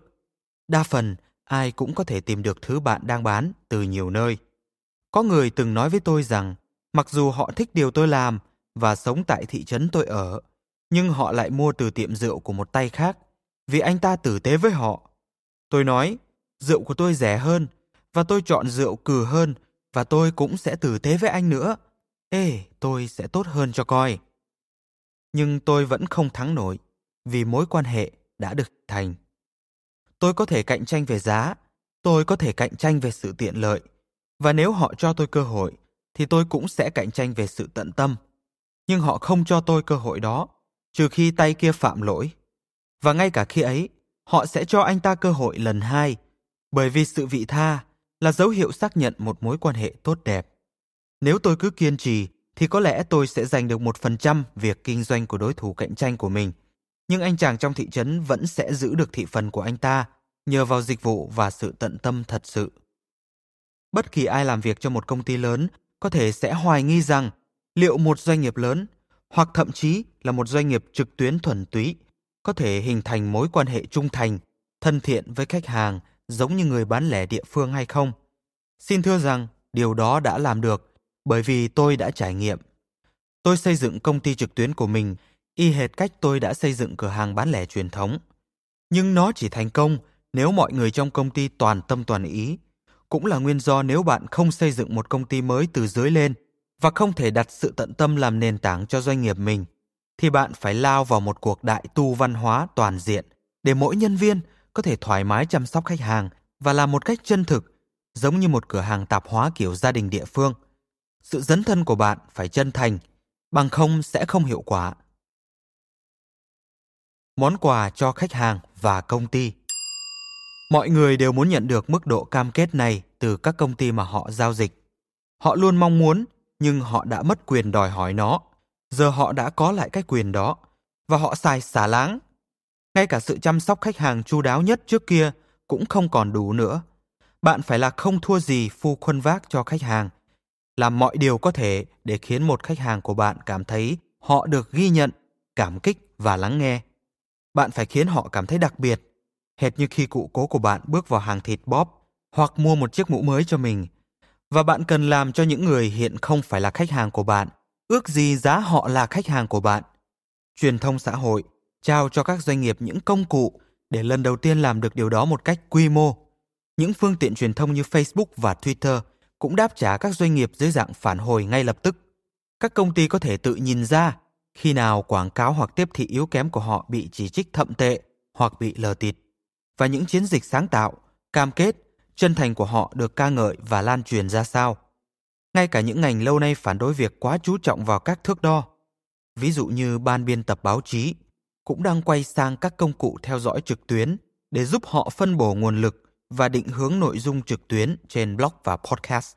Chẳng cần phải đoán già đoán non xem công chúng sẽ phản ứng tích cực hay tiêu cực ra sao với một thương hiệu khi nó lên báo hoặc lên truyền hình – Phản ứng của công chúng thường sờ sờ ngay trên Facebook, trong lúc camera vẫn đang ghi hình. Trong nền kinh tế cảm ơn, truyền thông mạng xã hội cho phép chúng ta nhận được phản hồi nóng hổi, theo bản năng, ngay lập tức, chứ không phải là những ý kiến nguội ngắt của nhóm thảo luận tập trung. Tôi bất ngờ là có rất nhiều công ty phản đối truyền thông xã hội. Việc khách hàng cởi mở trò chuyện với các công ty không chỉ để phàn nàn hay ca ngợi, mà còn để khơi mào câu chuyện, nêu ý kiến và cung cấp phản hồi Thật quá tuyệt vời. Đáng lẽ họ nên quỳ gối biết ơn vì giờ đây họ có được cơ hội lớn lao để thích nghi và cải thiện các chiến lược một cách mau chóng và rẻ tiền mới phải. Vượt ngoài mong đợi bằng không thì thất bại. Trước đây, nếu bạn gửi mail bản tin điện tử kèm theo phiếu giảm giá 10% vào dịp đặc biệt, thì mọi người đã thỏa mãn. Đó đã được xem là gắn bó tốt với khách hàng rồi. Hơn thế nữa thì chưa hề nghe. Hiện nay, các tiêu chuẩn đã được nâng lên bởi những công ty như Zappos dành thời gian nói chuyện điện thoại với bạn lâu đến khi nào bạn muốn. Và Fresh Direct, một hiệu buôn tạp hóa trực tuyến ở New York, gói hàng của bạn trong tấm xốp hơi và bỏ kèm vào đó một bó măng tây chỉ để cảm ơn vì bạn là một khách hàng hết sức tuyệt vời. Một số nhà bán lẻ nổi tiếng nhờ dẫn dụ khách hàng bằng những phiếu cảm ơn, như Ham ở Austin, Texas, còn cho rượu hoặc bia để uống trong lúc bạn mua sắm, gửi đi sau khi bạn mua hàng mấy ngày. Nhưng có bao nhiêu công ty trực tuyến làm vậy? Không nhiều lắm. Đó là lý do Woofu, một nhà phát triển mẫu HTML trực tuyến, được rất nhiều blog đưa tin khi các khách hàng của công ty nhận được những phiếu cảm ơn viết tay. Đôi khi được làm thủ công bằng giấy màu và trang trí bằng giấy dính, tức là sticker. Điểm đặc biệt ở những tấm phiếu Woofu là dường như chúng không bị giật dây bởi bất kỳ sự mua sắm cụ thể nào. Chúng được gửi đi một cách ngẫu nhiên cho những khách hàng thân thiết, chỉ để nói cảm ơn vì đã mua sắm với chúng tôi. Giờ đây, đúng là bạn cho càng nhiều thì mọi người muốn càng nhiều. Hiện nay, tôi đang khổ sở vì muốn được bay ghế hạng nhất, dễ chịu hơn rất nhiều. Và giờ khi đã biết mùi, thì tôi chỉ muốn luôn đi máy bay ghế hạng nhất. Tôi có thể đi kiểu đó thường xuyên, nhưng tôi không đi bởi vì tôi không muốn trở thành một người như vậy. Tuy nhiên, vấn đề thật sự là tại sao mọi người trên máy bay không thể nhận được dịch vụ hạng nhất, kể cả những hành khách không trả tiền để có chỗ ngồi rộng rãi hơn. Tôi nghĩ rồi đây họ cũng sẽ nhận được, bởi vì họ sắp bắt đầu đòi hỏi, không phải những ưu đãi, những quả hạch nóng hổi và rượu champagne, hoặc thậm chí chỗ ngồi rộng rãi hơn và có chỗ để chân, mà là sự tôn trọng, sự ân cần. Hẳn nhiên rồi, tất cả doanh nghiệp, không chỉ riêng các hãng hàng không, cần phải bắt đầu đối đãi với người tiêu dùng như thể họ là những khách sộp. Cha tôi lo lắng về việc tạo ra kiểu mong đợi như thế ở tiệm rượu, bởi vì đâu sẽ là điểm dừng và chuyện gì sẽ xảy ra nếu chúng ta ngừng cung cấp. Tôi đã phải khổ công thuyết phục ông rằng nếu chúng tôi không làm thì người khác cũng làm. Chúng tôi đã đưa triết lý khách hàng hạng nhất vào trong kinh doanh và mọi người say sưa nói về chúng tôi. Họ quay lại và tiếp tục nói say sưa. Bạn bè của họ đến xem thử và cũng say sưa nói về chúng tôi. Và chúng tôi đã tạo nên một lực lượng người hâm mộ to lớn, trung thành thông qua truyền miệng và dịch vụ khách hàng tuyệt vời. Ôi trời, tuy nhiên lẽ ra ngày nay, Wine Library còn lớn hơn nhiều nếu nền kinh tế cảm ơn phát huy toàn lực từ hồi chúng tôi mới bắt đầu. Chúng ta sẽ bàn về điều nên làm khi mọi người đưa ra những đòi hỏi phi lý sau. Nhưng đa phần, loại hình dịch vụ mà mọi người đang học cách trông đợi không kinh khủng như vậy. Chẳng qua là các công ty chưa quen với việc phải cung cấp nó. Giờ đây, người ta trông đợi bạn quan tâm đến họ. Không chỉ vậy, họ còn trông đợi bạn chứng tỏ điều đó. Và cách duy nhất để chứng tỏ là lắng nghe, gắn bó và trao cho họ điều họ muốn khi có thể và khi bạn không thể. Hãy cho họ một lời giải thích chân thật. Họ chỉ muốn được lắng nghe và được xem trọng. Thế thôi. Hứa hẹn không phải là cụm từ hai chữ. Đòi hỏi quá cao ư? Ừ rất nhiều việc ư? Ừ phải nhưng các công ty không còn sự lựa chọn tôi biết đối với nhiều nhà lãnh đạo doanh nghiệp đầu tư vào hứa hẹn cũng giống như ăn một miệng đầy kẹo bông gòn nếm thì ngọt nhưng chẳng để lại gì. Tuy nhiên, tôi sẽ chỉ cho thấy phân bổ nguồn lực để hoàn thiện chiến lược truyền thông xã hội, chẳng rủi ro gì hơn so với việc gào lên mua hàng của tôi đi trên truyền hình, đài phát thanh, trong ấn phẩm hoặc trên các phương tiện quảng cáo ngoài trời. Sau đó chúng ta sẽ tập trung vào điều cần phải có đối với bất kỳ công ty nào, dù là lớn hay nhỏ, B2B hay B2C, độc đáo hay phổ biến, để sử dụng truyền thông xã hội một cách chính xác nhằm xây dựng những mối quan hệ cá nhân hóa. B2B, doanh nghiệp với doanh nghiệp, B2C, doanh nghiệp với người tiêu dùng. Chú thích của nhà xuất bản. Nếu bạn đã thử nghiệm truyền thông xã hội và thấy nó không hiệu quả, thì chỉ có thể có hai nguyên nhân. Sản phẩm hoặc dịch vụ của bạn chẳng ngon lành gì, hoặc bạn đang làm sai. Chúng tôi sẽ giả dụ vấn đề của bạn nằm ở nguyên nhân thứ hai. Nếu thương hiệu hay sản phẩm của bạn có bất kỳ thiếu sót gì, chúng sẽ bị bóc trần một khi bạn bắt đầu làm truyền thông xã hội một cách đúng đắn. Đừng để khả năng này ngăn bước bạn. Hãy lắng nghe những gợi ý và khiếu nại của các khách hàng, cũng như lời ca ngợi của họ, và tranh thủ cơ hội sửa sai, rồi dùng truyền thông xã hội để cho thế giới thấy bạn đã thay đổi và tiến bộ. Tôi sẽ giới thiệu một số ví dụ sáng ngời cho thấy làm truyền thông xã hội đúng đắn là như thế nào và nó có thể giúp các công ty đạt được điều gì trong một nền kinh tế mà lời cảm ơn tha thiết, đúng lúc, dù dưới dạng một cái bắt tay, một lời bình luận hoặc hàng mẫu, có giá trị đối với doanh nghiệp tương đương một thẻ Amex bạch kim.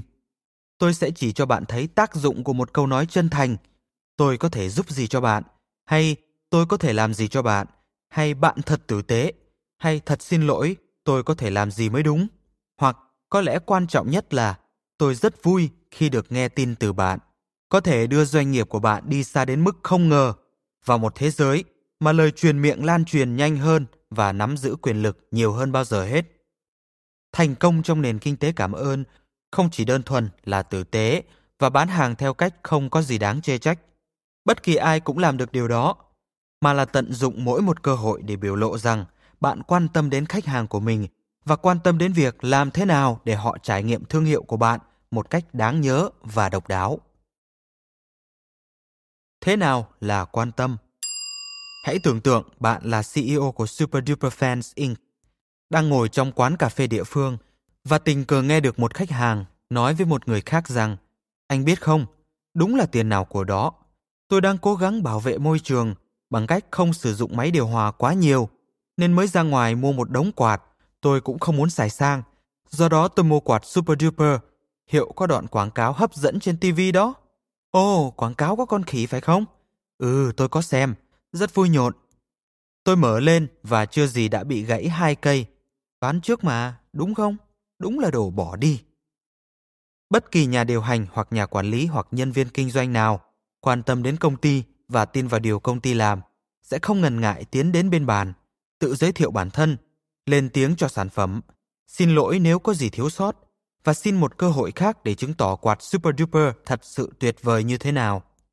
Có lẽ bạn sẽ đề nghị đổi lại những mẫu bị lỗi, đương nhiên sẽ vận chuyển và giao hàng miễn phí, cộng với phiếu giảm 30% cho bất kỳ sản phẩm nào khác của Super Duper. Bạn làm như vậy ngay tức khắc, không phải vì lòng tốt, không phải vì bạn là một người tử tế, mà vì bạn quan tâm đến công ty của mình và muốn ai giao dịch với bạn cũng có trải nghiệm tuyệt vời. Giờ hãy giải thích cho tôi điều này. Nếu bạn quan tâm đến thương hiệu của bạn đến mức chú ý và bận tâm kiểu đó, khi tình cờ trực tiếp nghe được đoạn đối thoại này, thì tại sao bạn lại không phản ứng tương tự nếu đọc được phê bình y hệt trên mạng? Nếu người ta đàm luận về thương hiệu hoặc về sản phẩm hoặc dịch vụ của bạn tại tiệm cà phê, hiệu làm đẹp và trên tàu điện ngầm, thì chắc trên Facebook, Twitter và trên đủ loại blog và diễn đàn được nhiều người ưa chuộng cũng sẽ có. Và bạn có thể nghe thấy hết. Đương nhiên, những cuộc bàn luận này vẫn luôn diễn ra trước khi có truyền thông xã hội, nhưng chỉ có thể đi xa chừng đó. Hơn nữa, nếu ý thức về những cuộc bàn luận này, thì doanh nghiệp cũng chỉ có thể nghe trộm. Giờ đây, việc bàn tán và truyền miệng về công ty hoặc thương hiệu của bạn có thể lan truyền không giới hạn, nhưng bạn có một lợi thế to lớn mà những nhà kinh doanh trước đây không có. Bạn và toàn bộ ekip của bạn có thể tham gia và truyền bá. Phớt lờ lựa chọn đó là biến mình thành một chú ruồi cô độc đậu trên tường, chứng kiến người ta nói đủ thứ về bạn, nhưng lại bất lực, không làm được gì. Bạn đang tự đặt mình vào tình cảnh mặt đối mặt với vật đập ruồi. Vào cuộc Nếu bạn là một doanh nhân, thì chắc bạn biết tôi đang nói thật. Vì nếu bạn đang thành đạt thì rất có khả năng là bạn đã gắn kết với khách hàng trực tuyến và ngoài đời, với cùng cường độ và lòng nhiệt tình. Tôi hy vọng những ý tưởng và ví dụ của tôi trong cuốn sách này sẽ truyền cảm hứng để bạn đưa doanh nghiệp của mình lên tầm cao mới và cho bạn những phương pháp để giúp đỡ người khác cố gắng làm được điều đó. Nếu bạn muốn một ngày nào đó trở thành CEO thì bạn nhất định phải lên chuyến tàu này. Muốn làm tốt việc thay đổi văn hóa với quy mô lớn trong công ty cần rất nhiều thời gian cùng sự khéo léo. Có thể bạn sẽ cạnh tranh với những người đã đưa các nguyên tắc kinh tế cảm ơn vào mọi khía cạnh trong cung cách làm ăn kể từ ngày họ mở tài khoản Twitter đầu tiên. Người bắt đầu sớm nhất sẽ có lợi thế, mặc dù không phải do số lượng người hâm mộ và người theo dõi mà họ có. Tôi không rõ những người hứa hẹn sẽ quyên góp 1.000 đô la cho Haiti nếu họ có thể đạt mức 100 người theo dấu trên Twitter. Nghĩ họ sẽ thu hoạch được gì? Hãy đưa ngay 1.000 đô la đến Haiti đi, lũ ngốc. Chính sự bền vững của mối quan hệ giữa bạn với những người theo dõi bạn, chứ không phải số lượng người theo dõi bạn, chứ không phải số lượng người theo dõi bạn có, hoặc số like bạn nhận được, mới biểu thị người ta quan tâm điều bạn phải nói đến mức nào. Trong trò chơi này, người có những mối quan hệ thực nhất sẽ thắng. Những nhà quản lý cấp trung nào yêu công việc họ làm và muốn công ty họ cạnh tranh, lớn mạnh và chiến thắng đều phải để cuốn sách này trên bàn làm việc của CEO của họ. Người ta đương nhiên có thể điều chỉnh nhiều bài học trong cuốn sách này cho phù hợp để đánh bóng thương hiệu cá nhân của mình và thậm chí cải tiến cách bộ phận của họ giao tiếp và phản ứng với mọi người và các tổ chức mà họ giao dịch. Nhưng để cho toàn bộ công ty gia nhập nền kinh tế cảm ơn thành công, cần phải thực hiện nhiều bước và quy trình nhỏ, thiết thực để cuối cùng sẽ đề ra và dẫn đến một sự chuyển đổi văn hóa toàn diện. Làm từng bước nhỏ thì dễ rồi, nhưng chỉ có một sự quyết tâm thay đổi toàn bộ theo thời gian từ các xếp cấp cao mới bảo đảm các bước nhỏ có đủ sức mạnh và tốc độ để đạt được kết quả. Tiếc thay, nhiều CEO lại ngại thay đổi, ngay cả khi vì lợi ích lâu dài của công ty. Có vẻ phũ phàng, nhưng tiếc thay đó lại là sự thật và lại có lý do chính đáng. Tôi công nhận là nếu các nhà lãnh đạo doanh nghiệp không phải lo đến giá cổ phiếu hay tiền thưởng hay các con số thì chắc giờ ai nấy cũng đều đầu tư vào truyền thông xã hội. Theo lẽ thì bạn càng hiểu rõ người tiêu dùng của mình, bạn càng có thể thay đổi phương thức tiếp thị cho phù hợp với họ và càng có nhiều khả năng là họ sẽ mua hàng từ bạn. Nhưng có nhiều nhà lãnh đạo không lo cho dài hạn nổi, bởi vì sự tồn tại của họ và tiền thưởng của họ tùy thuộc vào những kết quả ngắn hạn. Trên một chuyến bay gần đây, tôi đọc được bài viết của một nhà báo tự do trên tờ Harvard Business Review. Biết rồi, biết rồi, ngài không đọc gì cả, lại đọc HBR. Hãy chèn câu chọc ghẹo của bạn về tôi vào đây đi. Đã tóm lược một cách hoàn hảo tình thế tiến thoái lưỡng nan mà ngay cả những CEO có thiện trí nhất cũng vấp phải. Bài viết có tựa đề Wall Street is no friend to radical innovation.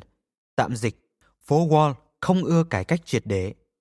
Bài viết đăng kết quả của một nghiên cứu của trường Wharton đã phát hiện ra rằng ngay cả khi rõ ràng có ngành sắp bị rúng động bởi những thay đổi lớn lao, thì các chuyên gia phân tích của phố Wall vẫn chủ yếu ủng hộ các chiến lược công ty dựa trên công nghệ cũ và dường như phớt lờ hoặc xem nhẹ giá trị của những nỗ lực tận dụng công nghệ mới mạo hiểm hơn.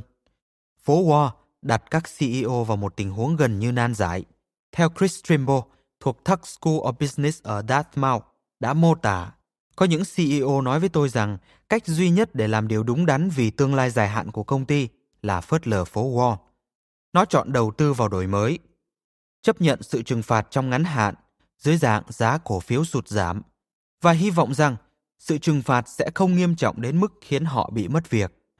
Vậy những người đang cố gắng thuyết phục CEO của mình rằng truyền thông xã hội quan trọng sẽ phải làm gì khi những thước đo dùng để thẩm định các sáng kiến truyền thông xã hội mà họ cần vẫn chưa có. Hãy bắt đầu. Nếu bạn đã bắt đầu rồi thì hãy nhìn lại công việc bạn đang làm, thử đeo một cặp kính mới rồi đánh giá lại. Hãy có chuẩn bị, hãy cảnh giác với các ý tưởng và cải cách. Hãy làm bất kỳ điều gì bạn có thể để đưa sự nhạy cảm với nền kinh tế cảm ơn vào công ty bạn. Sao cho đến lúc rốt cuộc bạn có thể thực thi các sáng kiến thì nền tảng đã được sẵn sàng. Các công ty đương nhiên có thể sống sót mà không có truyền thông xã hội. Có lẽ các đối thủ cạnh tranh của bạn có thể chi đậm cho những phương tiện truyền thông truyền thống hoặc tạo được giá trị thương hiệu lớn nhờ có nội dung tuyệt vời. Nhưng nếu họ không đả động gì đến truyền thông xã hội mà bạn làm, thì rồi bạn sẽ có triển vọng vượt qua họ. Không phải nhờ bất kỳ phương tiện truyền thông nào và không phải trong một sớm một chiều. Đó là một cuộc chạy đua marathon, chứ không phải một cuộc chạy đua nước rút. Mà bởi vì bạn biết rằng văn hóa và những mong mỏi của người tiêu dùng có thể và sẽ thay đổi. Bản thân điều đó có nghĩa là bạn có thể thích nghi và linh hoạt hơn và do đó có cơ hội sống sót và phát triển trong nền kinh tế cảm ơn tốt hơn. Một lần nữa, nếu bạn thành công với truyền thông xã hội thì không phải vì phương tiện truyền thông này mà vì bạn biết rằng văn hóa và kỳ vọng của người tiêu dùng có thể và sẽ thay đổi. Bạn có khả năng thích nghi và linh hoạt hơn các đối thủ cạnh tranh của bạn. Nếu bạn áp dụng truyền thông xã hội một cách đúng đắn, khách hàng của bạn sẽ mua nhiều hơn, sẽ trung thành hơn, sẽ phát tán thông điệp của bạn và họ sẽ bảo vệ bạn nếu bạn cần họ làm vậy. Tất cả những điều này góp phần gia tăng cơ hội sống sót và phát triển trong nền kinh tế cảm ơn. Bạn biết thế giới kinh doanh đã thay đổi. Bạn có thể cảm nhận được, phải không nào? Hãy đến thương xá, dạp chiếu phim, sân vận động và xem đám đông đang làm gì. Tốt xấu gì cũng có ít phân nửa số người đang đi với đầu cúi xuống, ngón tay mãi lướt gõ trên các thiết bị cầm tay của họ. Mặc dù các cô bé trong độ tuổi từ 14 đến 17 vẫn có thể gửi tin nhắn đến bất kỳ ai. Trung bình có khoảng 100 tin nhắn mỗi ngày, trong khi các cậu trai cùng tuổi nhắn khoảng 30 lần một ngày. Những tin nhắn không còn chỉ dành cho bọn trẻ con nữa. Vào tháng 5 năm 2010, có 72% người lớn nhắn tin, với mức khoảng 10 tin một ngày. Bạn nghĩ con số sẽ là bao nhiêu vào năm 2013? Khi về nhà, họ vẫn kè kè mấy thiết bị cầm tay đó và còn dính chặt vào iPad và máy tính. Tôi bảo đảm với bạn, đa số họ không chỉ không còn đọc trang chủ của AOL nữa, họ mãi miết với nội dung và bạn bè trên Facebook, Twitter, Foursquare, Dick và Reddit và một đống các trang web có lẽ bạn chưa bao giờ nghe nhắc đến. Vậy tại sao bạn lại đặt băng rôn quảng cáo trên AOL.com hoặc Yahoo.com? Nhiều thương hiệu mới 5 năm trước còn đương thời đã không còn được tôn trọng hay hào hứng nữa bởi vì họ đã để mất liên lạc với khách hàng vì cứ tiếp tục trò chuyện với khách hàng gần như chỉ thông qua các kênh tiếp thị truyền thống. Khách hàng không còn ở đó nhiều như trước, họ đang có mặt trên mạng. Bạn cần phải đi theo họ và trò chuyện với họ ở đó.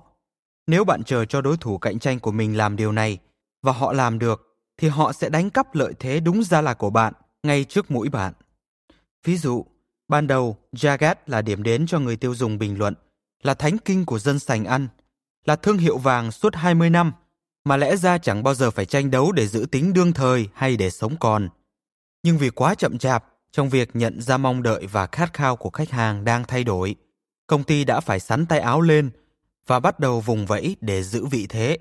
Câu chuyện về Zagat là một ví dụ hay cho thấy kháng cự thay đổi và kỹ năng dự đoán kém có thể làm hại một gã khổng lồ trong một ngành như thế nào. Mặt khác, Zagat cũng là tấm gương cho thấy các công ty có thể trỗi dậy một khi họ tìm ra cách khai thác sự đổi mới mà ngày nào họ còn lọ mọ để cảm nhận được trận chiến mà họ đã và đang tiến hành. Bạn chỉ việc so sánh mốc thời gian của Zagat với Yep, một trong những đối thủ cạnh tranh lớn nhất của họ. Năm 1979, Zagat nảy ra ý tưởng thu thập ý kiến từ bạn bè và từ những người bạn của bạn bè họ về các nhà hàng ở thành phố New York để làm cẩm nang hướng dẫn về các nhà hàng tuy không chính quy nhưng đáng tin cậy. Hai thập kỷ sau đó, The Zagat Review trở thành một thế lực nổi tiếng quốc tế trong giới ẩm với hơn 100.000 nhà thẩm định, cộng tác viết bài và một lượng độc giả trung thành. Năm 1999, Zagat trở thành trang web, nhưng chỉ những người đăng ký trả phí mới đọc được các bài đánh giá đầy đủ. Năm 2004, hai nhân viên cũ của PayPal là Jeremy Stopperman và Russell Simons mở trang web Yelp từ một văn phòng nằm trên đường San Francisco Mission. Trang web hết sức tân thời, cho người dùng truy cập miễn phí các bài đánh giá về nhà hàng, spa và những doanh nghiệp địa phương khác. Năm 2007, Yelp đạt 5 triệu lượt truy cập. Tháng 1 năm 2008, Zagat chào bán công ty với giá 200 triệu đô la. Không ai mua. Tháng 5 năm 2008, Yelp đạt 10 triệu lượt truy cập. Tháng 6 năm 2008, Zagat rút lui khỏi thị trường. Tháng 7 năm 2008, Yelp tung ra ứng dụng Yelp dành cho iPhone. Đây là ứng dụng miễn phí. Tháng 11 năm 2008, Zagat tung ra ứng dụng Zagat To Go dành cho iPhone. Ứng dụng có phí 10 đô la. Tháng 7 năm 2009, Zagat trụ vững trong danh sách 10 ứng dụng hàng đầu dành cho iPhone trong hạng mục du lịch. Tháng 8 năm 2009, Yelp vẫn miễn phí, đạt hơn 25 triệu lượt truy cập. Tháng 9 năm 2009, Zagat.com với mức phí thành viên 25 đô la một năm, đạt khoảng 270.000 lượt truy cập mỗi tháng và có chiều hướng đi xuống. Tháng 12 năm 2009, Yelp từ chối đề nghị mua lại với giá 550 triệu đô la của Google và đề nghị mua lại với giá 700 triệu đô la của Microsoft. Yelp có cơ hội trở thành một trong những thương hiệu Internet vĩ đại. Stopperman cho biết, với tôi, đó là cơ hội cả đời người. Jeremy Stopperman, đồng sáng lập, giám đốc điều hành Yelp Inc. Chú thích của nhà xuất bản.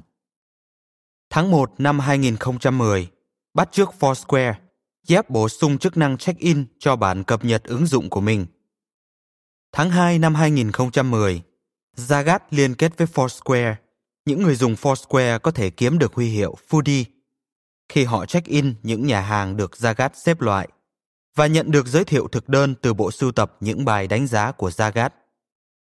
Tháng 8 năm 2010, Zagat được Osnap xếp hạng là thương hiệu được theo dấu nhiều nhất trên Foursquare với 65.000 người theo dấu. Tháng 8 năm 2010, Zagat tích hợp Food Spotting cho phép mọi người đăng hình ảnh và bình luận về thức ăn mà họ yêu thích, thay vì đọc và viết những bài bình luận dài dòng vào ứng dụng Zagat to go. Nếu trước đây, Zagat để mắt đến sự đổi mới sắp diễn ra, thì Yep chẳng bao giờ cũng được thị phần của họ ngay từ đầu. Nhưng như bạn thấy đó, Zagat đã vùng vẫy cật lực và có được một số thành công. Các thương hiệu, các trang web và những doanh nghiệp mới có thể lấy thị phần từ những gã khổng lồ say ngủ và thậm chí trở thành những người dẫn đầu thị trường. Nhưng nếu gã khổng lồ say ngủ tỉnh giấc và dùng đến giá trị thương hiệu đã gây dựng được bao năm qua, thì gã hoàn toàn có thể trở lại cuộc chơi.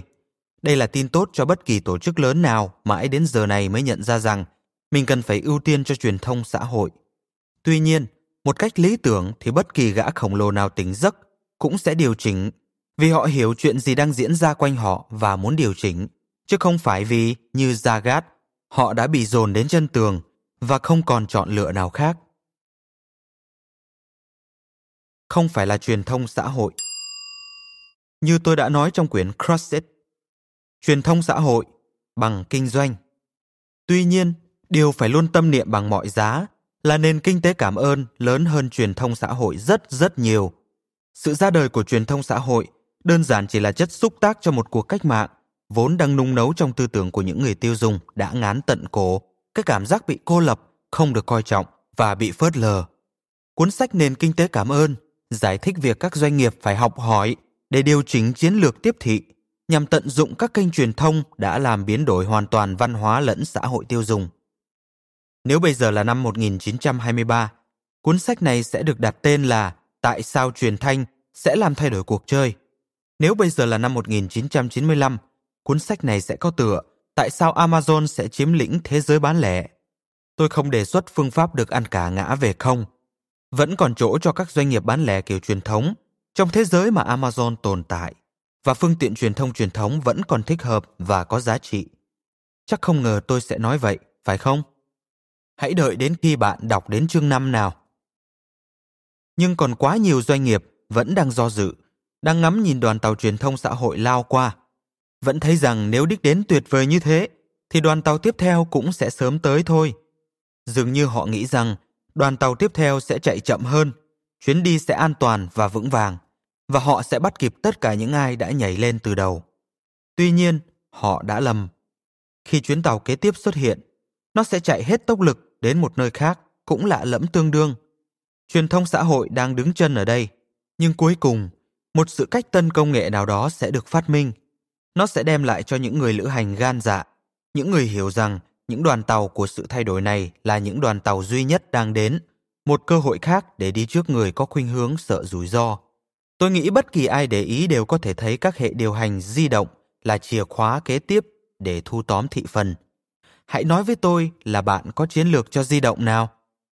Tuy nhiên, điều sẽ không thay đổi là văn hóa, kỳ vọng, giao tiếp, sự minh bạch và mối quan hệ do truyền thông xã hội đã khơi dậy. Chúng ta đang sống trong một thế giới mà bất kỳ ai có máy tính đều có thể hiện diện trên mạng và có tiếng nói. Mọi thứ tiếp theo chỉ làm cho sức mạnh của lời truyền miệng càng thêm mạnh mẽ. Sự sinh sôi nảy nở của blog cùng với lời mời bình luận và sự minh bạch của Facebook và Twitter đã đánh dấu một bước ngoặt kinh tế. Con người tưởng mình đã chứng kiến một sự thay đổi văn hóa quy mô lớn khi công chúng đón nhận Internet vào trong cuộc sống thường nhật của mình. Nhưng sự thay đổi còn lớn hơn thế nữa đã xảy ra khi Internet bắt đầu cho phép bàn luận hai chiều. Hãy học cách áp dụng văn hóa quan tâm và tương tác vào việc kinh doanh của bạn. Hãy mở rộng những mối quan hệ cá nhân của bạn và thấy khách hàng thưởng cho những nỗ lực của bạn bằng cách dùng lời truyền miệng có sức ảnh hưởng lớn lao và mới mẻ của họ để tiếp thị cho doanh nghiệp và thương hiệu của bạn. Cảm ơn các bạn đã lắng nghe podcast Thư viện Sách Nói. Podcast này được sản xuất bởi Phonos, ứng dụng sách nói có bản quyền và âm thanh số dành cho người Việt. Hẹn gặp lại ở những tập tiếp theo.